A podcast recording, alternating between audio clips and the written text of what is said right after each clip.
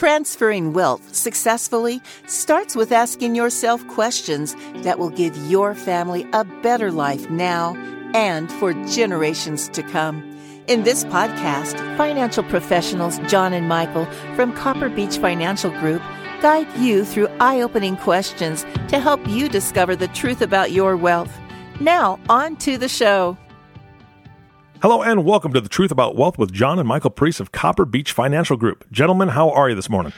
Doing great, Eric. How are you? Doing very well, Eric. Oh, I'm doing great. I, I appreciate the fact that you've given me the honor of introducing our guest today. You guys ready? Yes. Absolutely. All right. So here's a, a, just a brief bio. This is amazing how much this gentleman has accomplished in his lifetime, but I'm going to start with a, a little bit and let you guys dive into it. So it's Jeff Savlov. And Jeff is a consultant to enterprising families and is the founding principal of Blum and Savlov LLP, Family Business and Wealth Consulting. Jeff's specialty is working with families who want their wealth to serve current and future generations in healthy and productive ways. He engages families at the intersection of family dynamics and ownership, management and leadership of shared assets. Jeff speaks in the U.S. and internationally and has been quoted in the New York Times, Family Business Magazine, and authors a popular blog, The Family Business Minute. He worked in his family's commercial printing business before a career in sales and marketing, and then returned to graduate work in family and group dynamics. Jeff is also a family therapist, child play therapist, and certified psychoanalyst. Holy cow, Jeff, welcome to the show, brother. Hey, thanks for having me, guys. Oh, no problem. We're excited. We always bring the best in. Absolutely. These guys are the best at bringing on the best guests. Guys, I know there's a lot more to Jeff and his entire bio, and I'm just going to let you guys flush that all out during the podcast. Great. Well, Jeff, thanks again for being on the show today. This is uh, one that I think my dad and I have been looking forward to for a while. Yeah, me too. Thanks for having me. The first, kind of to start off, because we were talking a little bit earlier when we were getting ready for this podcast, and the title of this being Raising Children in the Context of Family Financial Success. You used financial success in a very specific way as opposed to what many people would use the term wealth in that title. So when we were talking, you had a very specific reason why you included financial success. So to start off and lay that foundation, why do you use financial success as opposed to wealth? It's a good question. Uh, the truth is that when you use the term wealth, a lot of people look to behind them to see who you're talking to. Everybody thinks it's somebody else, whoever has you know, a little bit more, even at, at levels that the average person would say that person's extremely wealthy, it's somebody else. So a lot of times people who have had financial success somehow feel more comfortable with that term. When you say wealthy, they're not sure who exactly you're talking to. So it's just a sort of a workaround because wealthy, tricky, and people uh, just tend to think I'm just a regular person who's had some success and the wealthy guy is somebody else. Yeah, I, I, think from from our experience that it's it's funny you mention that it is all relative, right? I think that you have somebody that has a certain amount of zeros in their net worth. They look at somebody that has maybe another zero and think that's big the, true, difference. The, the, true net or a true wealthy person. But I, I, I a lot of sense. So, uh, Jeff, talk a little bit about your background because as Eric alluded to in the in the bio, you started in your family's uh, printing business, and now you are a psychoanalyst and a family counselor. So briefly explain to the audience sort of how you got to where you are from where you came from. Uh, absolutely. Although I want to back up for a second because I sort of did miss one one point about the wealth financial success thing. You can be wealthy without any money at all, and that's a, an important piece of what I do. I have worked with uh, extremely some of the poorest families in this country in America. When I used to work with the homeless, and I did some real hardcore work out of out of grad school with the homeless and I met people who were wealthy and homeless and had no money. And then there's people who are financially wealthy. So aside from what I already said, I think it's an important distinction. Uh, you know, using the term financial success means we're talking about the money part of success as well as others. Uh, wealth can apply to even people who don't have a lot of money. So yeah, that's an excellent point. Just, I'm sorry, your next question was a little bit about my background, was it? Yeah, it's just wanted to know a little bit about how you got to where you are today, counseling families coming from yeah, your yeah. family so, business. Um, you know, like family business, commercial printing with my dad, my mom. Neither of my sisters stepped foot in the building in New York City where we had it, and the truth was it was tough. And with my my dad, there are two things we said we tried once and we're not going to do again. One is him being my boss. The other is him being a coach of one of my sports teams. We tried both those things, and uh, it just our relationship is better when we're not in, in, that kind of position. you guys as a father son team are awesome. And, and certainly um, it's wonderful to see fathers and sons make that work. But for us, it just wasn't there. And honestly, I didn't really like commercial printing. So there was no real drama. I left. I went my own way. I went into sales and marketing and consumer products and technology. So I had that family business experience. I saw how that worked uh, for better and for worse. And then I went into the regular world and I saw that.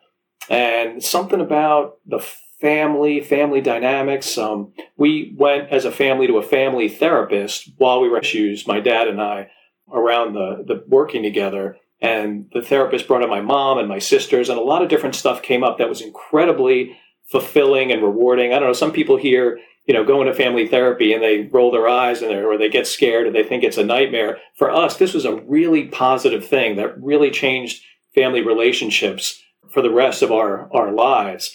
I just always appreciated that experience. So when I was in the, the non business world there, I, I was just had this itching to get back to that. So I went back to grad school and that's where I studied family and group dynamics and I wasn't sure exactly where it was going to go. And I did the psychoanalytic training and I started a private practice. And this is 25 years ago. And I really thought that was where I was going to end, was doing sort of therapy, family therapy. And again, 25 years ago. And it was really a coincidence that some families that had businesses or had significant wealth without even a business, they came to me for therapy, but I got to know them in a really deep way. And what was super interesting and striking to me was how the emotion of the family, the relationships of the family, the dynamics of the family had effects on operating businesses, had effects on wealth that they were looking to include the next generation in, and they were looking to transition that wealth to the next generation. And so the family piece affected the business and wealth piece, and having a business, having wealth, involving the next generation had effects on the family dynamics in a way that was super intense and complex and I felt like there was something out there that was needed that was not a shrink or a therapist, but it was also different from what you guys do, what a lawyer or an accountant might do. That was sort of in the middle of money and business and, and wealth and, and family dynamics. And that's where I started to move into consulting to these families. So what I'm doing as a consultant isn't acting as a therapist, but it's sort of in that middle ground where all this stuff co- comes together and it's just super interesting and complex. Yeah, we, we find that that's a bridge that every family has to cross.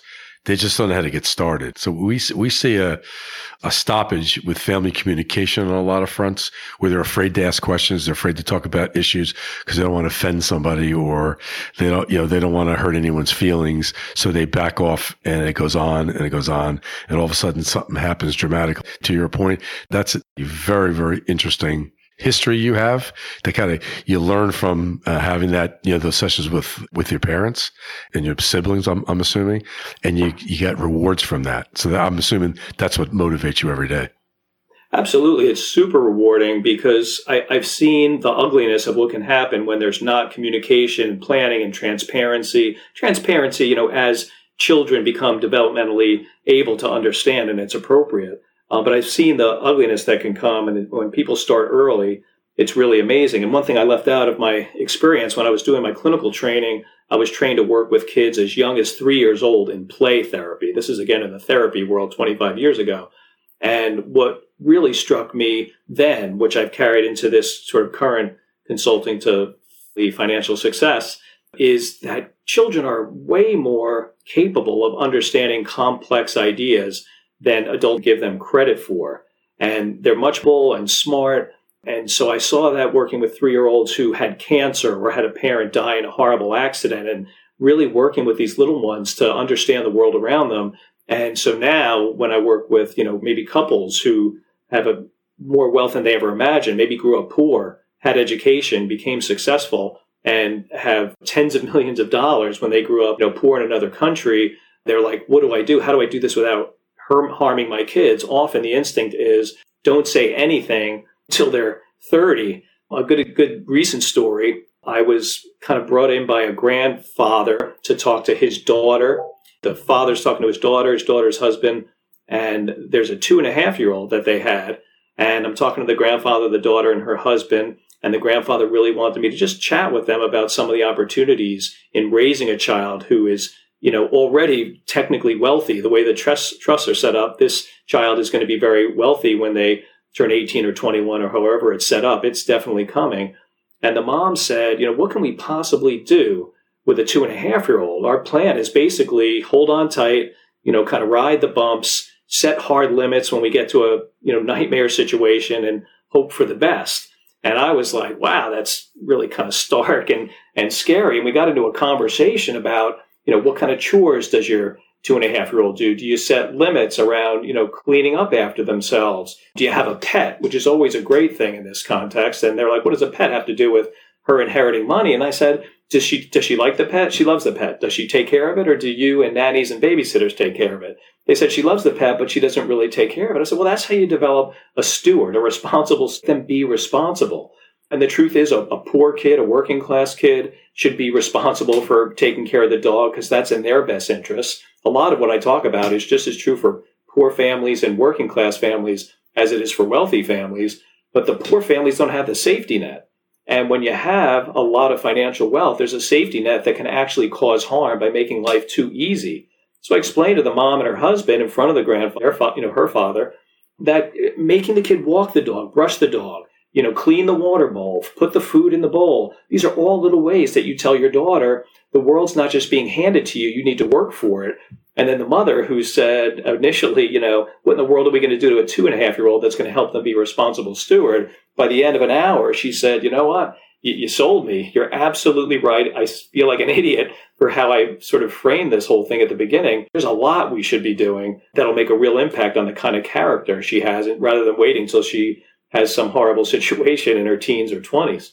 Yeah, I mean that was going to be one question that I asked you, Jeff. Was how how early do you start having these conversations? If you are a family that has this financial success, and you, you sort of alluded to the difference maybe between a, a child growing up with that financial success versus a child that isn't. And you mentioned when you said two and a half, that was startling to me um, to hear that. But is there a sort of maybe, I guess, tasks or things that families can look to, maybe if they're raising children of that age, that they can instill those values or the, that work ethic early on? Honestly, if you think two and a half is young, I've worked with couples in these multi generational families of financial success before they have children. Couples before they're married or when they're married and before they have kids, because that's really the best place to start. If you want to know the how I, how young you can start, it's before the kids even exist, and that's getting the parents to think about what what does money mean to you? Does it mean the same thing to each of you? How does material wealth you know fit into each of your lives if they have similar values it's easier if they have different values there's a conversation to be had before the kids come along so that they can present a united front you know, I do exercises with these folks before they have kids and even when kids are younger and honestly with teenagers and kids in their 20s. But I, I stand by it. The earlier, the better. And the exercises I do are around just life values. And I have a list of values and definitions, you know, education, community service, family, exercise, and health. And there's about 30 of them defined. And I say, you know, pick, they can all be important. Pick your top five and tell me how you're living by these values and tell me how you're falling short. And let's take a look at how you're falling short and integrate things into your life so you can better live by them because your kids are going to learn from you. If you tell your kids to be nice to others and you're not being nice to others, give back to others who are less fortunate, but you're only writing a check that your kid doesn't see and you're not volunteering at the soup where your kid can see that, the kids aren't going to pick it up. So you have to be really clear about what's important to you. Are you living your life that way? Can your kids see it? And then how do you how do you bring in behaviors that the kids can be involved in? You can tell, you know, four and five year olds that there are people in the world that don't have enough food to eat, and our family wants to help them. And you can show them dropping off food at a soup kitchen or a food bank, and you can really connect the values to something that a very young child can be part of and, and understand. Yeah, that's all really interesting information. That if you're out there listening, I hope that sort of struck a chord with you because it is important to to start early. I imagine you maybe have some roadblocks trying to perhaps I don't want to say convince a family uh, how important that is, but how do you how do you bridge that gap if you have a family isn't really ready or or doesn't think it's it's as important? I mean, what what's at stake to a family if they don't do this right? Yeah. Well, bridging the gap, I think that's on you guys because you see the guys that need it and don't want to go for it. What do you see out there with, with families who could use some more open communication, or maybe they're raising their kids in a way that you think they're set, you know, they're on the path for disaster, spoiling their kids. Um, do you find they're receptive to conversation or do you find it's sort of a hands-off topic? I'm interested. Yeah, every family we work with is a little different, but I, I, I think it was James Hughes' books. He had a chapter was called Safe Space. I, I, can't remember was him or another author, but the concept was this: you pick a a room in your house when your kids are very young, three, four, five years old. Pick a room in the house, and it was referred to as safe space. So when they did something wrong, you would bring them into that safe space, and the promise you made your child that you let them, you wouldn't um, punish him, and you'd only love him or her and they have to explain to you why they hit their sister or what they did was wrong and, and you would just counsel them and correct them not to do it again. And and the whole idea, of the concept, which I fell in love with, is that it teaches your kids not to be afraid to talk to their parents. And I've been fortunate with my three little darlings. Michael's one of them, but my kids always had a good, good open communication with me. So I never not had that, but we see families often that don't have that communication at even at young ages or even older ages. And it's a challenge. And I think, I think it's a interesting focus that, that has to be put on families to really pay attention to that. Yeah, I would I would add to specifically to to your question, Jeff. I think I would say pretty much every one of our families is concerned about the things that, that you brought up and, and the need to uh, raise children in, in this, this environment. And I always go back to Jim Grubman's book, Strangers in Paradise, where he talks about a lot of families becoming immigrants to wealth or financial success and the, and the challenges that come along with that. I think all of our families are very concerned about that, but I think a lot of times they don't know where to start. They don't know, let's say, what to reveal to the kids and when. I know that we've had a lot of conversations about, you know, eh, well, if I tell my children how much we're worth or how much the business is worth, that they're going to take that and basically not apply themselves. They're going to sit around and wait for an inheritance.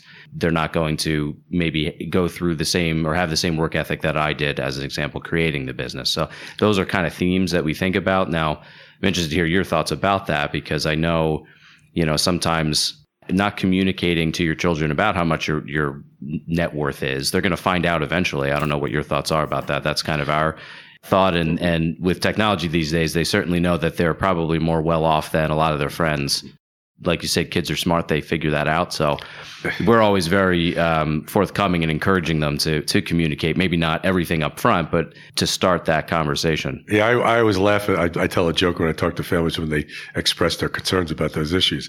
I say, guys, they, they really know how rich you are. You have four cars, you have four houses, you got a boat, you have a business. They they know you're wealthy. Get over it. It's now to start teaching them how to res- be responsible for the wealth that's involved with the family. So it's an interesting starting point. But I, I know they, they always need coaches. And I think that's your role and part of your program. And earlier the better, you know, it, it, which we all know once someone is, you know, 16, 17, 18, the science is clear that sort of personality and character for the most part is solidified. The opportunity is when they're really young. And most of the work that happens then is not about numbers. It's not about financial statements, but it is about things like telling stories to young kids about how fortunate the family is and how hard it was to get to a situation where we can have a nice house and nice cars and a nice boat and talk about grandpa or great grandma or whoever it was that started the business or mom or dad, but to talk about it in a way that even a little kid can understand. They can understand working really hard.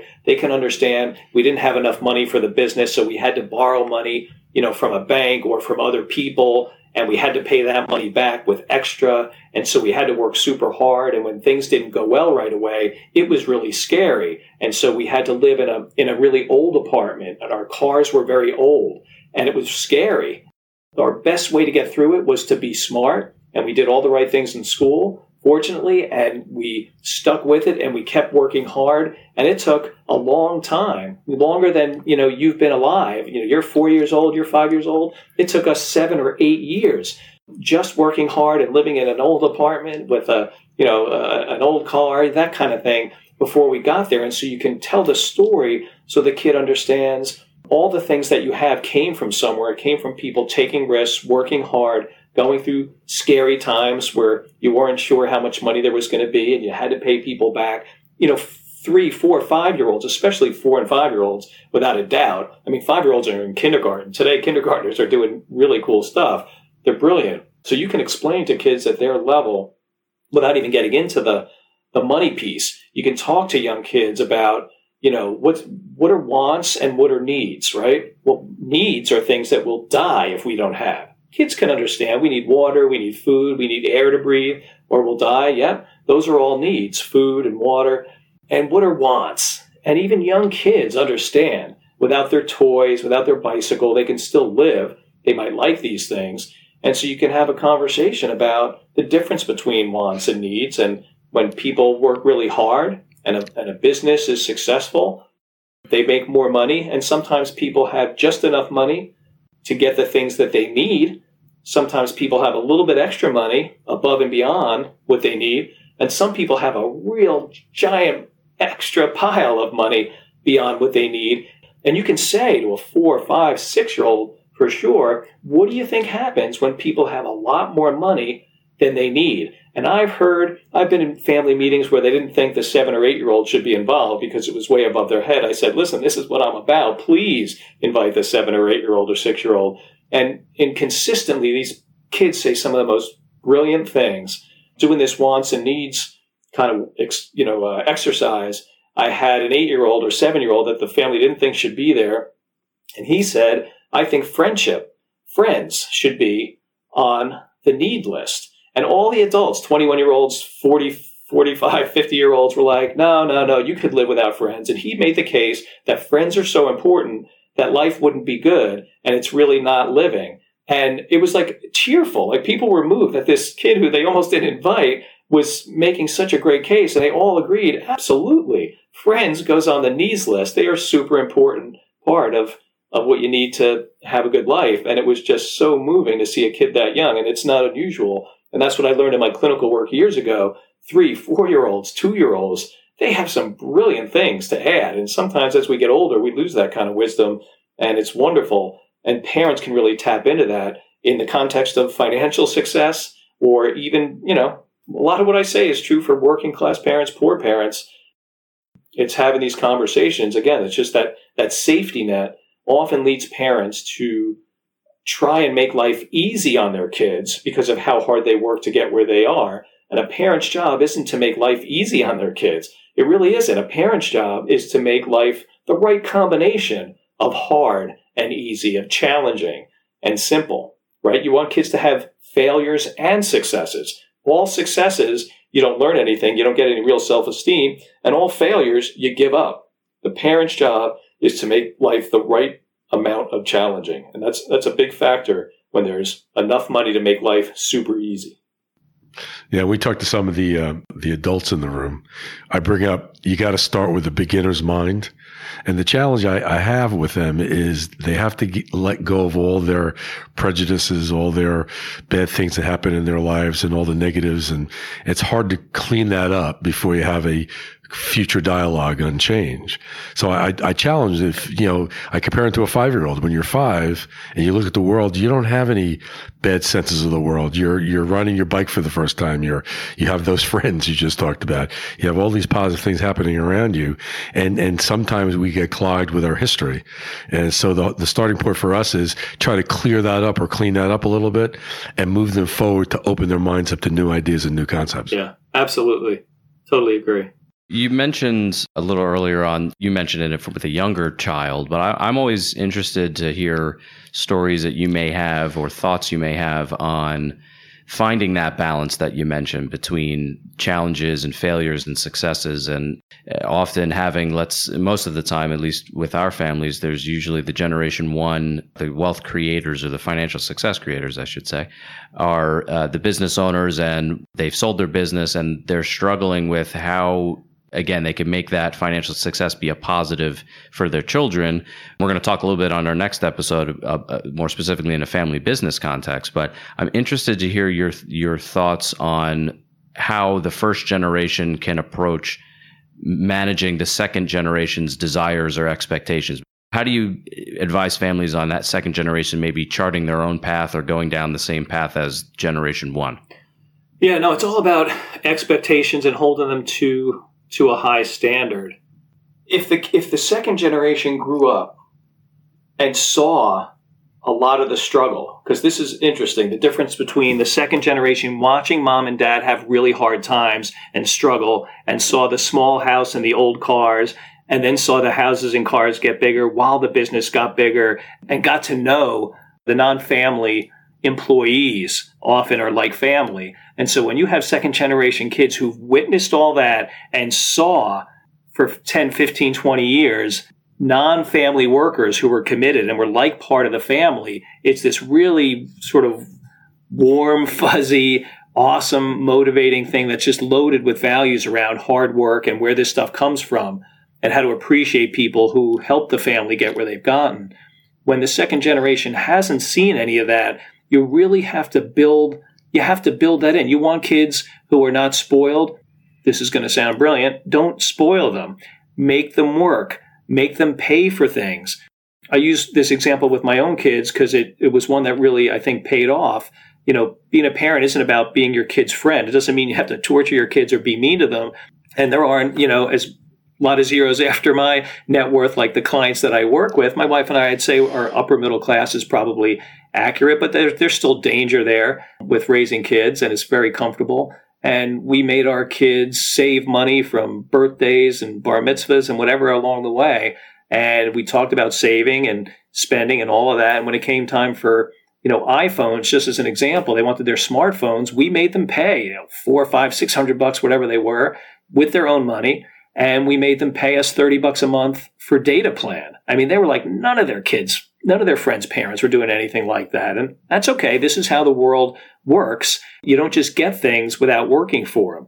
You can also give the message that things just show up without having to work for them at all by giving kids things without them having to work for them. So, especially for the kids that didn't see all the, the effort that went into wherever the wealth and money came from, it's so important to tie expectations and, and character building into just daily life, whether it's a two and a half year old having to care for the dog or, you know, watering plants is something that a two or three year old loves. And the truth is, the younger you go, the more thrilled kids are to do this stuff. And it has such a positive effect. You can let a kid finish their dinner and just go off into the play area while the parents or nannies or whoever cleans the table and puts it in the dishwasher. I'll tell you, man, there is no two year old around that doesn't like putting a few dishes in a dishwasher and pressing the start button. So this stuff doesn't have to be like torture. You can actually have a lot of fun picking weeds together, painting a deck, staining a deck. I mean, kids love doing what their parents are doing. So this stuff, the earlier you go, the more fun it is and the easier it is to instill it. Wait till they're 16. Try getting a 16 year old who never had to pull weeds or stain a deck or wash a car. You know, try getting them to do something. It's usually pretty tough. Start when a kid is two, three years old. Washing a car is actually a lot of fun on a hot day. The younger you go, the easier it is. I think we're running out of time here, Jeff. But if you're willing, um, love to have you back on for another podcast where I think we're going to dig into a little bit more on family businesses. Right? You you up for that? I'm up for that. Let's make that happen gentlemen, this has been fascinating. I just so much great information and so many things to think about. I'm incredibly excited to hear that Jeff is coming back. So, Jeff, thank you for coming back to the next show. John and Michael, any closing thoughts for today? As Jeff mentioned, if you if you're out there listening, you have young kids, start them now, or as you mentioned, if you're thinking about having kids, start talking about these these money issues. If you have financial success, or even if you don't have financial success I think having these conversations, the earlier the better, can make a world of difference to your family down the road. I, I couldn't agree more. Absolutely. Michael, as you said, people are probably listening to this and they have lots of questions. And I mean, there's so much to think about. If they want to reach out to Jeff, Jeff, how do they get a hold of you? You can just uh, Google my name, Jeff Savlov, S A V as in Victor, L O V as in Victor, and Jeff Savlov Family Business Wealth will will bring it up. You can go to the website Blum and Savlov, which is B L U M as in Mary, A N D S A V L O V dot com. So it's dot com. And you can find sort of my blog. You can read more about some of these issues and uh, happy to chat. Fantastic. Thank you again for being here. And the last thank you goes to you, the listening audience. Thank you for tuning in and listening to the Truth About Wealth podcast with John and Michael Parise. If you have not subscribed to the podcast yet, please click the subscribe now button below. This way, when John and Michael come out with a new podcast, it'll show up directly on your listening device. This makes it much easier to share these podcasts with your friends and family. Again, thank you so much for listening today. For everyone at Copper Beech Financial Group, this is Eric Johnson reminding you to live your best day every day. And we'll see you next time. Thank you for listening to the Truth About Wealth podcast Click the subscribe button below to be notified when new episodes become available. The information covered and posted represents the views and opinions of the guest and does not necessarily represent the views or opinions of Copper Beech Financial Group. The content has been made available for informational and educational purposes only. The content is not intended to be a substitute for professional investing advice. Always seek the advice of your financial advisor or other qualified financial service provider with any questions you may have regarding your investment planning. This material is for informational purposes only. Neither APFS nor its representatives provide tax, legal, or accounting advice. Please consult your own tax, legal, or accounting professional before making any decisions. Copper Beech is not affiliated with American Portfolios Financial Services Inc. and American Portfolios Advisors Inc. Securities offered through American Portfolio Financial Services Inc., a member of FINRA SIPC, investment advisory and financial planning services offered through American Portfolio Advisors Inc., an SEC registered investment advisor.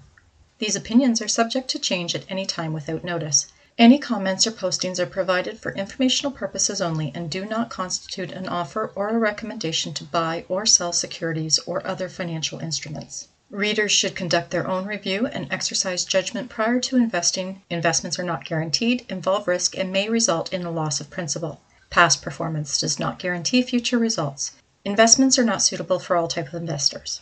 Copper Beech is an unaffiliated entity of American Portfolios Financial Services Inc. and American Portfolios Advisors Inc. Any opinion expressed in this forum is not the opinions of American Portfolio Financial Services Inc and American Portfolio Advisors Inc., and have not been reviewed by the firm for completeness or accuracy.